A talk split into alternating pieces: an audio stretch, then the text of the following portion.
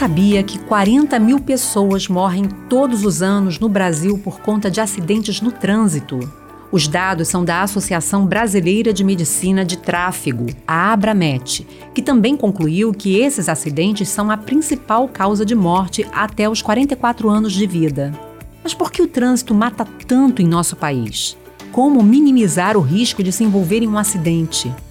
Esse é o assunto de hoje. Vamos falar sobre o transporte seguro de crianças e dar orientações para evitar o sono ao dirigir. Também vamos falar de um hábito muito perigoso: o hábito do celular no volante. Fique ligado! Episódio de hoje: Direção Responsável. Olá, eu sou Egas Caparelli Dacker, sou presidente da Abramet Rio e especialista em medicina de tráfego. Tudo bem, doutor Egas, como vai? Tudo bom? Obrigada, tudo bom. Obrigada pela sua presença. Obrigado pelo convite. Doutor Egas, 40 mil acidentes, 40 mil mortes por conta de acidentes no trânsito no Brasil por ano é um número muito alto. Como é que o Brasil está em relação a outros países? Na verdade, eu diria até que 40 mil talvez seja um número subestimado, que as notificações de óbito pelo DPVAT são, superam 40 mil. Então, erros daqui, erros ali. Claro que uma estatística não é tão simples uhum. assim, mas eu diria que a gente deve estar entre algo entre 40 e 60. O que é assustador, Que é né? é assustador. Então, assim, a gente, no Brasil, segundo o último relatório global da ONU de 2015, o Brasil a gente tinha 23 óbitos para cada 100 mil habitantes o que nos coloca disparado no primeiro lugar na América Latina e com uma estatística aproximada dos países da África. E você tem algo em torno disso, os países mais pobres. Mas o que, que acontece? O que, que tem de característica aqui no trânsito brasileiro ou no próprio cidadão brasileiro que faz com que esses acidentes sejam tão frequentes? Vocês têm na Abramet estudos ou estimativas que falem sobre essas causas desses acidentes? Por que, que eles acontecem tanto? Veja, a Abramet é uma entidade médica uhum. e que tem o propósito de estudar as questões médicas e comportamentais do, do ser humano quando interagindo no sistema de trânsito, com o veículo com o sistema de trânsito. Uh, Entende-se que a principal causa de acidentes são os fatores humanos. Então, falhas humanas. Falhas né? humanas é, que sejam em termos de violação de conduta, são aquelas que deliberadamente a pessoa é, opta por não seguir a regra, e com resultados trágicos. É o caso, por exemplo, a pessoa opta por avançar o sinal. Ele sabe que não pode avançar o sinal, mas resolve avançar e causou um acidente. Então é uma violação. Ele assume aquele risco. Ele né? assume o risco que ele nem sabe qual é, na verdade, coloca em risco a si mesmo e a vida de terceiros, que é o mais dramático, né? É, então, esse é um tipo de problema. E outro tipo de problema são aquelas falhas inerentes ao comportamento humano, ah, que podem ser secundárias a outros comportamentos. Por exemplo, a pessoa fala no celular ou vai fazer alguma outra atividade simultaneamente, ele está dividindo a atenção. Então, é natural que é, o desempenho dele nas duas tarefas cai. E nessa hora aumenta o risco dele cometer um, um erro. É, a gente né? vai falar de celular mais adiante, mas acho que de uma forma geral, né, a gente assume é, comportamentos perigosos no trânsito, isso, né? Isso. E acaba causando esses acidentes na maior parte das vezes, né? O que é, é sempre muito dramático, né? Uhum, é, e acho que a gente também não tem ideia dessa de quão perigoso é, né? A gente que dirige, uma pessoa que dirige com frequência, dirige todo dia, acaba superestimando a máquina, subestimando o perigo e aí é, isso acontece. A gente tende, a gente, todos nós, em todas as nossas atividades, nós tendemos a aquelas coisas que são habituais, que são rotineiras e que estão assim, que a gente está na, ficou na paisagem, uhum. a gente tende a, a, até por uma questão de sobrevivência, a gente tende a tornar aquilo uma coisa mais, a gente diminui a guarda, né? É, e muitas vezes a lei e a fiscalização vem aí para te obrigar a assumir uma conduta que é. você não consegue assumir, né? Que você é. não consegue incorporar no seu dia a dia. Eu queria usar aqui como exemplo a Lei Seca de 2008, que trouxe uma mudança de hábito muito grande para o brasileiro, né? Hoje Hoje as pessoas passaram a combinar menos direção com álcool e os resultados são muito bons, né, de uma forma geral. Queria que você falasse um pouquinho é, disso. É, o que a gente observa é que não basta ter, é importante ter a lei, é importante ter o sistema legal de punição, tudo isso é importante, mas é fundamental que as pessoas é, se conscientizem. Conscientizar do, do risco e da necessidade de determinados comportamentos seguros é, se adquire através de educação. É então, é isso é um ponto que eu acho que a gente, embora, embora a gente tenha avançado em determinados aspectos, as pessoas têm que. Elas têm que. Porque é aquele negócio, por exemplo, a lei seca, eu acho que foi um grande avanço. Mas a, as pessoas deixam de beber porque tem o risco de sempre. Mas, mas elas também, em, em grande medida, elas passam a tentar burlar o sistema para poder continuar bebendo e fazendo, né? Então, tem isso ainda, então, né? Pois é, então assim, o ideal é que eh, ninguém precisasse as pessoas de moto próprio, elas entendessem que não, não podem ter aquele comportamento, Porque risco. é um grande risco, né, dirigir Exato. embriagado. Acho que isso a gente tem que sempre falar, sempre bater nessa tecla, é. porque as pessoas, às vezes, também não se dão conta uh, do risco que, que sofrem ao dirigir embriagadas, é. né? Você é. tem uma, um, um nível de desatenção ali muito maior, né? Não é só desatenção, o tempo de reação, as respostas é, comportamentais, motoras, o, o, o, julgamento crítico das situações, tudo isso fica prejudicado na vigência de, um, de, um, de uma substância que é um, é um, é um, é um você está intoxicado, basicamente, né?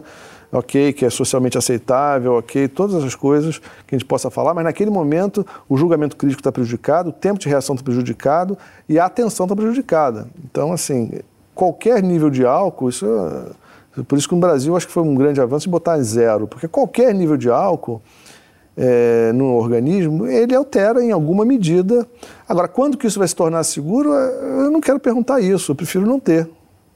Eu é acho verdade. que é isso que as pessoas têm que entender. É o tipo da pergunta que é melhor não ter. Se você vai dirigir, então você não deve beber, ponto. Tem que se habituar é, a isso, né? Esse exato. novo comportamento. Assim como nós nos habituamos também, acredito que a maioria da população, ao uso do cinto de segurança, né? Pelo Sim. menos no banco da frente, que foi também uh, por conta de fiscalização, né? É, isso começou a ser adotado e é uma medida de segurança importantíssima que evita mortes de montão mas a gente ainda não tem o hábito de usar o cinto de segurança no banco de trás, Exato. né, Egas? Exato. Então, assim, é, o cinto de segurança é uma medida de é, é, segurança defensiva.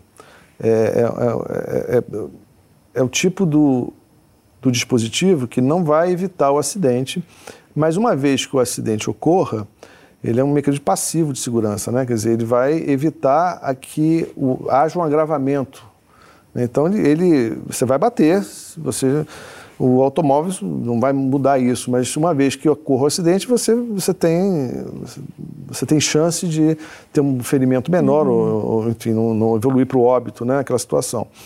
Agora, as pessoas não se dão conta é, que no banco de trás, é, o risco que ela representa sem ser no banco de trás, principalmente para quem está no banco da frente.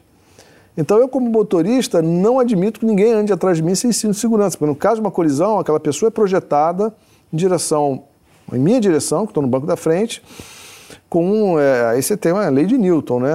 A massa e, o, e, a velocidade, a pessoa projetada na velocidade que o carro do impacto. Estão fazendo um cálculo rápido. Fazendo assim, um cálculo pessoa... rápido, uma pessoa, uma pessoa de estatura mediana, ela passa, ela passa a força que ela se projeta ao peso de um hipopótamo. Isso andando, por exemplo, a 60 km por hora. Por hora é, é... Que é uma velocidade é. que você anda na cidade ali, Isso. né? Quer dizer, não é nenhuma Isso. alta velocidade. Não, então Imagina se você estiver numa estrada. Exato. Então, se você está, por exemplo, andando uma, um trânsito e é fechado, a culpa não é sua. Mas uma pessoa passou na sua avançou o sinal, você bate com o veículo naquele outro carro a pessoa que está atrás, ela é projetada naquela velocidade sobre o banco da frente. Ninguém está conta disso. Quer dizer, perigosíssimo. A gente tem que é. adotar esse hábito de usar o cinto de segurança atrás. E isso é. não só na estrada, né? Andando nos bairros, nas cidades, como bem colocou o doutor Egas. E quando esse passageiro de trás é uma criança, isso ainda é muito mais sério, né? Que aí você está falando de um corpo mais frágil, né? De uma, uma criança que normalmente está solta ali mesmo.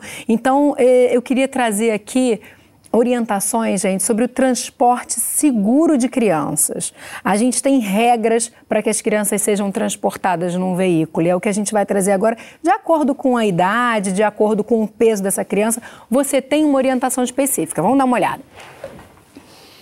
Olha lá, a gente tem ali, saiu da maternidade, já tem que usar esse assento infantil, que é aquele chamado bebê conforto, que é aquela uhum. conchinha, né?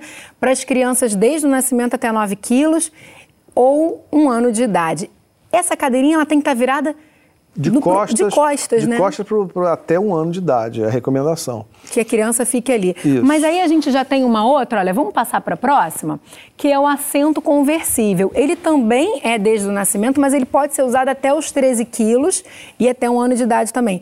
Esse você já pode, no início tem que estar virado também de costas, mas depois você já pode virar para frente ou a recomendação é que fique direto de costas? A recomendação é até um ano ou 9 quilos, né? Quer dizer, tem crianças que são maiores. Pois né? é, é. Ficam... Mas, enfim, de uma maneira geral, a criança, ela deve, quando é muito pequena, ela deve ficar de costas, porque ela fica deitada. É exatamente como um bebê conforto. Ela fica deitada, aquilo protege a coluna e a cabeça Ser da criança. seguro, apoia né? melhor. Então, quando a criança vai ficando maior, ou seja, ela passa de 9 quilos, normalmente acontece por volta de um ano, ela começa a empurrar com o pé o banco, começa a cabeça começa a sair para fora do. É então esse é o momento de você pegar esse mesmo bebê conforto e virar para frente, que aí ele fica, na verdade, ele fica um pouco numa posição antes ele estava praticamente deitado, né? Aham. Quando você vira para frente ele fica um pouquinho mais inclinado, mas ainda não é necessário que fique, mas o pezinho Certo. dele já fica para fora e já apoia melhor. E essa é a forma mais segura, Essa né? é a forma mais segura até, até assim, uns, uns 13 quilos, quando a criança está um pouquinho maior. E depois, olha, vamos ver, depois a gente tem a cadeirinha de segurança, que ela pode ser dos 9 até os 18 quilos e de 1 até 4 anos Isso. de vida. Então a criança tem que continuar na cadeirinha nesse período. E já virada para frente, vamos ver o próximo, que é o assento de elevação. Já não é mais uma cadeirinha, né, doutor Egas? Não. Mas ele é necessário para que a criança alcance o cinto do carro. É, o que acontece, depois de, de, é, assim, a partir dos quatro anos, a criança já não cabe mais naquela cadeirinha. Quer dizer, depois de um ano, Uhum. a criança vai para uma cadeirinha que fica virada para frente. Aliás, é importante que essa tem umas cadeirinhas que tem um- uma coisinha na frente, aquilo ali não é recomendável. É Aquela, aquela cadeirinha, aquela, aquele. Pode oferecer risco, Pode né? oferecer Qualquer, risco. é, então, na verdade, é melhor não ter aquele, aquela coisinha. Não pode ter. Não é para ter aquilo. A criança fica fechada no cinto de segurança e não tem aquela coisa na frente.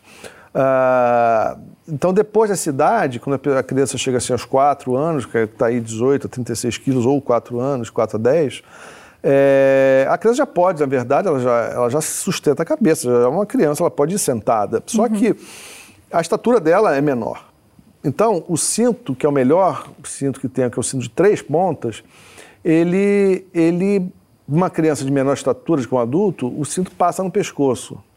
Então, o ideal, o ideal não, o que se recomenda é que, na verdade, o cinto, essa faixa transversa, o cinto deve passar na metade da clavícula. Para que isso aconteça, né, essa ergonomia aí, a criança estar elevada, porque senão aquele negócio vai pegar- no pescoço. E no caso do impacto, aquilo ali pode pegar. Isso não- Estrangula e tudo, Exatamente. né? Então, é- é, então, ela tem que estar elevada para que o cinto possa se ajustar é, melhor na posição. Uma outra coisa importante a gente comentar é que é muito mais seguro, que é o caso das, é, é, principalmente aquelas cadeirinhas que a gente estava falando de até, até quatro anos, Aham. que ela vá no meio do banco de trás. Pois é, mas nem sempre você tem esse cinto de três pontos no meio do carro. e Mas ele é necessário para prender, né? Não, não, mas a- a- veja, a cadeirinha, ela é presa no banco, Aham. pelo cinto abdominal. Pode ser pelo cinto abdominal, Porque a no cadeirinha, meio. a cadeirinha ela é presa pelo cinto abdominal.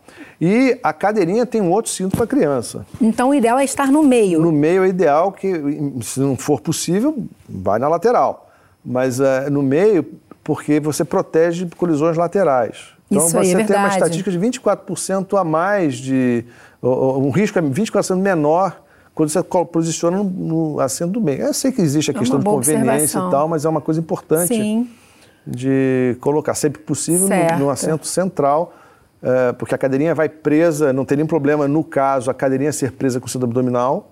Uhum. Ela está ancorada no, no banco, bem firme, e a criança, por sua vez, está presa à cadeirinha. Aí na cadeirinha a gente tem normalmente até cinto de quatro pontas, né? Ok. Vamos ver o próximo? E último, né? Que é já a criança, depois dos seus 10 anos ou com mais de 36 quilos, já podendo sentar no banco de trás aí com o cinto do carro, assim como no assento de elevação. Depois disso, já pode ir na frente, no banco É. da frente, com o cinto também, né? De acordo com o código, a partir dos 10 anos, você já pode andar, na, quer dizer, já tem uma estatura de adulto, né? Tá. É, agora, é claro, aí vale o bom senso. Se for uma criança, Claro. hum, já tem 10 anos, mas a estatura ainda é pequena. O cinto está pegando no pescoço, então não deve. Tem que avaliar, né? É. A gente não falou sobre motocicletas. Uh, como é que é o transporte de crianças em motocicletas? É a partir de que idade? Na verdade, a, a, a tudo é uma questão de estatura. Então, assim, é, o bom senso, quer dizer, quando a criança ou quando um indivíduo consegue botar o pé na pedaleira, normalmente isso acontece por volta dos 10 anos, que equivale à idade que a criança no, no automóvel já pode andar, uhum. botar o cinto que nem um adulto. E aí, claro, sempre com capacete, né? Sim, e sempre Tanto atrás na garupa, e não aquela coisa de botar sentada uhum. na frente com mais de dois na motocicleta, Entendi. isso não pode. Vamos falar de sono agora. A gente conversou, conversou com o Cláudio Reis, que 20 anos atrás levou um susto porque dormiu dirigindo. Vamos ver essa história.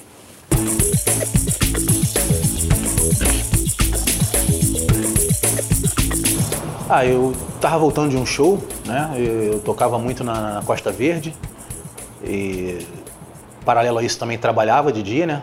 Quase 16 horas por dia. Saí, fui tocar como fazia normalmente, voltando de um show na altura ali de, da, da Vinda Brasil Realengo, uh, já já estava tendo sono desde antes, mas me controlando, né? Uh, quando chegou ali em Realengo na Vinda Brasil, eu vi um carro saindo ou achei que vi, né? Ou sonhei que vi, enfim. O carro vinha saindo e eu continuei na direção dele e não sei se dormi ou se achei que vi o carro, aquelas coisas que a gente tem quando está com sono, né? E de repente estava batendo na traseira dele. Problema para resolver, prejuízo financeiro, prejuízo por ficar sem carro. Uh, por sorte não machucou ninguém. Vários registros já de, de, de sono já, já tinham acontecido, né? E essa época a Avenida Brasil tinha um canteiro muito largo, né, no meio, um canteiro central. Em muitas áreas tinha mato, né? E eu chegava em casa, graças a Deus, né, são e salvo. De manhã minha mãe me acordava e perguntava: Pô, você andou com esse carro no meio de uma fazenda, no meio do mato? Eu falei: Não, mãe, por quê?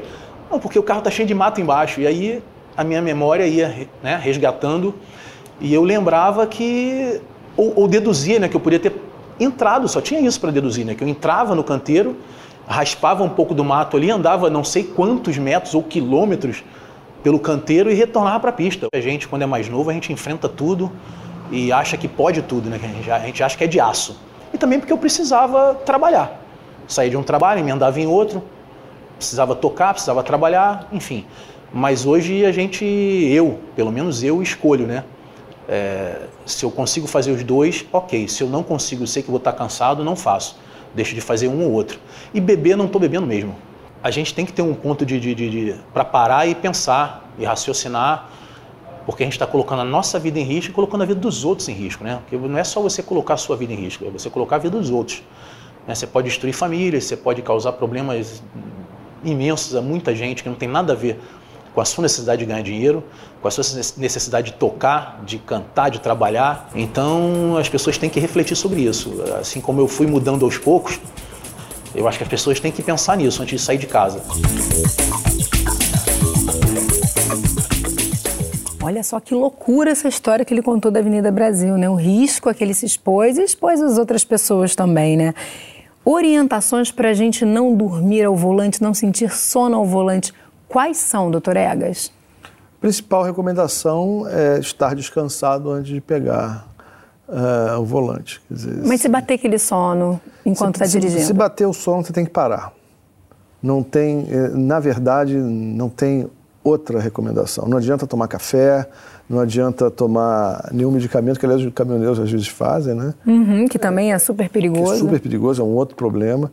Mas assim, de fato, do ponto de vista médico, de recomendação, você está cansado, você tem que parar. Tem que parar para dormir. Exato. Né? E aí dorme dentro do carro, como for, mas tem que parar. Isso. Não e, tem e, jeito. E, essa coisa de parar para dormir dentro do carro, também tem que entender que é, é, precisa realmente descansar, porque às vezes a gente, a gente para para dormir dentro do carro, é, só cinco minutos, e aquilo ali às vezes não é o suficiente. Então, enfim, é, realmente é, a pessoa tem que entender que ela tem que estar. Tem que tá tem que, estar descansada. Que estar descansada. Agora, tem muita gente que fala, olha, eu nem estava com sono, mas aí peguei aquela reta imensa e tal, sem muita novidade, aí vai dando aquele sono. Quanto a isso, não tem o que ser, fe ser Se feito? Se isso acontecer, é porque a pessoa está com algum tipo... Está tá, cansada, tá cansada mesmo. Então ela tem que parar. Ela precisa parar. Ela precisa, pelo menos, é, é, dar uma interrompida. Que, aliás, é o que se recomenda, inclusive, para o motorista profissional, a, a, após o número de horas, a pessoa tem que parar mesmo. Tem que Não dar um, tem jeito. Até para esticar as pernas. Quero trazer aqui um assunto que você uh, fala bastante, desenvolve muito bem, que é sobre esse uso de medicamentos também, né? Uhum. Quando se está dirigindo. Alguns deles a gente nem sabe que causam sono, mas causam, e aí a gente acaba também uh, sendo um risco no trânsito por conta desse consumo, né, doutor Edas? É, é, é, na verdade, isso, isso é uma. É, eu diria que, é com, ao contrário das coisas mais óbvias, que é o caso do álcool e do sono, isso é, é um desses, é aquela parte do iceberg que está embaixo d'água. Mas, é, mas dado a quantidade de pessoas que usam medicamento de forma legítima, com prescrição médica, inclusive. Mas aí a gente está falando do quê? De ansiolítico? Principalmente, principalmente benzodiazepínicos, medicamentos que têm que tem um efeito é, mais importante no início do tratamento, é, que é, nesse momento a pessoa tem que se abster de, de dirigir. Às vezes, no início do tratamento, a pessoa não é nem o sono, mas o tempo de reação hum. reduz. Fica mais lento. A pessoa né? fica mais lenta, ela não está com sono. Ela, e aí a pessoa não se dá conta que o tempo de reação está mais lento. E aí fica um alerta até para os próprios uh, profissionais de saúde que prescrevem também Sim. fazer esse alerta e também é, não a automedicação, né? A gente tem que deixar também sempre essa mensagem. Sim. Porque tem muita gente que nem passa por profissional de saúde, já compra por conta própria e nem sabe dos riscos, né? Exato. Vamos falar de celular? Olha, já é a terceira causa de morte de trânsito, de acordo com a Abramet, já existe esse cálculo, um risco imenso, né? A gente não está falando só de conversar ao telefone. Hoje em dia também tem ali os, as outras redes sociais onde você digita textos às vezes é. e também muito perigoso esse hábito, né? É, na verdade, é, de uma maneira geral, qualquer atividade que você faça enquanto está dirigindo é prejudicial, em maior ou menor grau. Uhum. Mesmo operar o rádio do carro, mesmo conversar com outra pessoa, você está dividindo sua atenção. É claro que é menos do que se você desviar o olhar da via para fazer, mandar uma mensagem, mas ainda assim você está fazendo. Então, aqueles dispositivos de, que você fala no telefone, que os automóveis têm. De viva voz. De viva né? voz. Também distrai. Também distrai. Então, também não é indicado não é indicado, embora. Telefone. Embora a legislação, a legislação não impeça, é, você está com as duas mãos no volante, ok, e é melhor do que você falar Sim. com o telefone, mas ainda assim você está dividindo sua atenção. Isso Tanto assim, é, motorista de ônibus tem aqueles avisos, não fale com o motorista com Por quê? Porque qualquer coisa vai distrair o motorista. Justamente por isso. É. Agora, se não tiver no Viva Voz, é ainda pior, né? Deixa eu dar Sim. aqui um cálculo de vocês até da Abramet. Eles fizeram um cálculo, gente, de que a gente gasta em torno de 8 a 9 segundos para atender uma chamada telefônica. Isso até você achar o telefone, desbloquear e atender. Se você fizer isso andando a 80 km por hora, você vai percorrer quase duas quadras desatento, né? Dividindo sua atenção entre o celular e, e, o trânsito. E aí, mensagem de texto. Também o cálculo é de que a gente leva de 20 a 23 segundos para responder uma mensagem básica, simples. Se você tiver 60 por hora, né, menos até, uh, você vai percorrer quase quatro quadras desatento também. Exato. Mais uma vez, é, uma prova de que é Exato. extremamente perigoso. E além disso, você também faz desvios laterais mais amplos, que normalmente gente, é impossível você andar numa linha reta, absolutamente reta. Você sempre tem alguma oscilação, é natural. Essas oscilações elas se tornam maiores se você está é, fazendo uma segunda tarefa. Bem, acho que é isso. A gente tem que sempre ter muita atenção quando está ao volante. Não pode subestimar aí essa, essa prática, né? É, a gente tem que estar, tá, de fato, muito ligado sempre no trânsito. Eu queria fechar falando um pouquinho sobre gentileza no trânsito, é. que a gente fala pouco, mas que tem tudo a ver com educação, tem tudo a ver com direção defensiva. Isso. Eu acho que torna o trânsito mais saudável, né, doutor? Isso. Eu acho que Aí vale a, o dito do poeta, né? Gentileza gera gentileza. Então, assim, é, eu acho que no trânsito a gente não se dá conta que a, a, a probabilidade, se você está andando no meio da rua e esbarra em alguém, isso tem um impacto muito menor do que quando você está andando no veículo. Então, em função disso, acho, acho que a gente tem que ter, com o nosso comportamento tem que ser duas vezes mais gentil para evitar é, dá passagem, exato. né? Espera o pedestre atravessar na faixa, Isso. mesmo que o sinal tenha ficado verde. Tem que, tem que ter Exatamente. gentileza, educação, prudência, tudo isso. isso. que a gente conversou aqui, né? É isso mesmo. Quem sabe a gente não reduz esse número de mortes. Muitíssimo obrigada. Até Obrigado uma próxima vocês. oportunidade. Ok. E o Ligado em Saúde de hoje fica por aqui. Eu te encontro no próximo Ligado em Saúde. Tchau, tchau.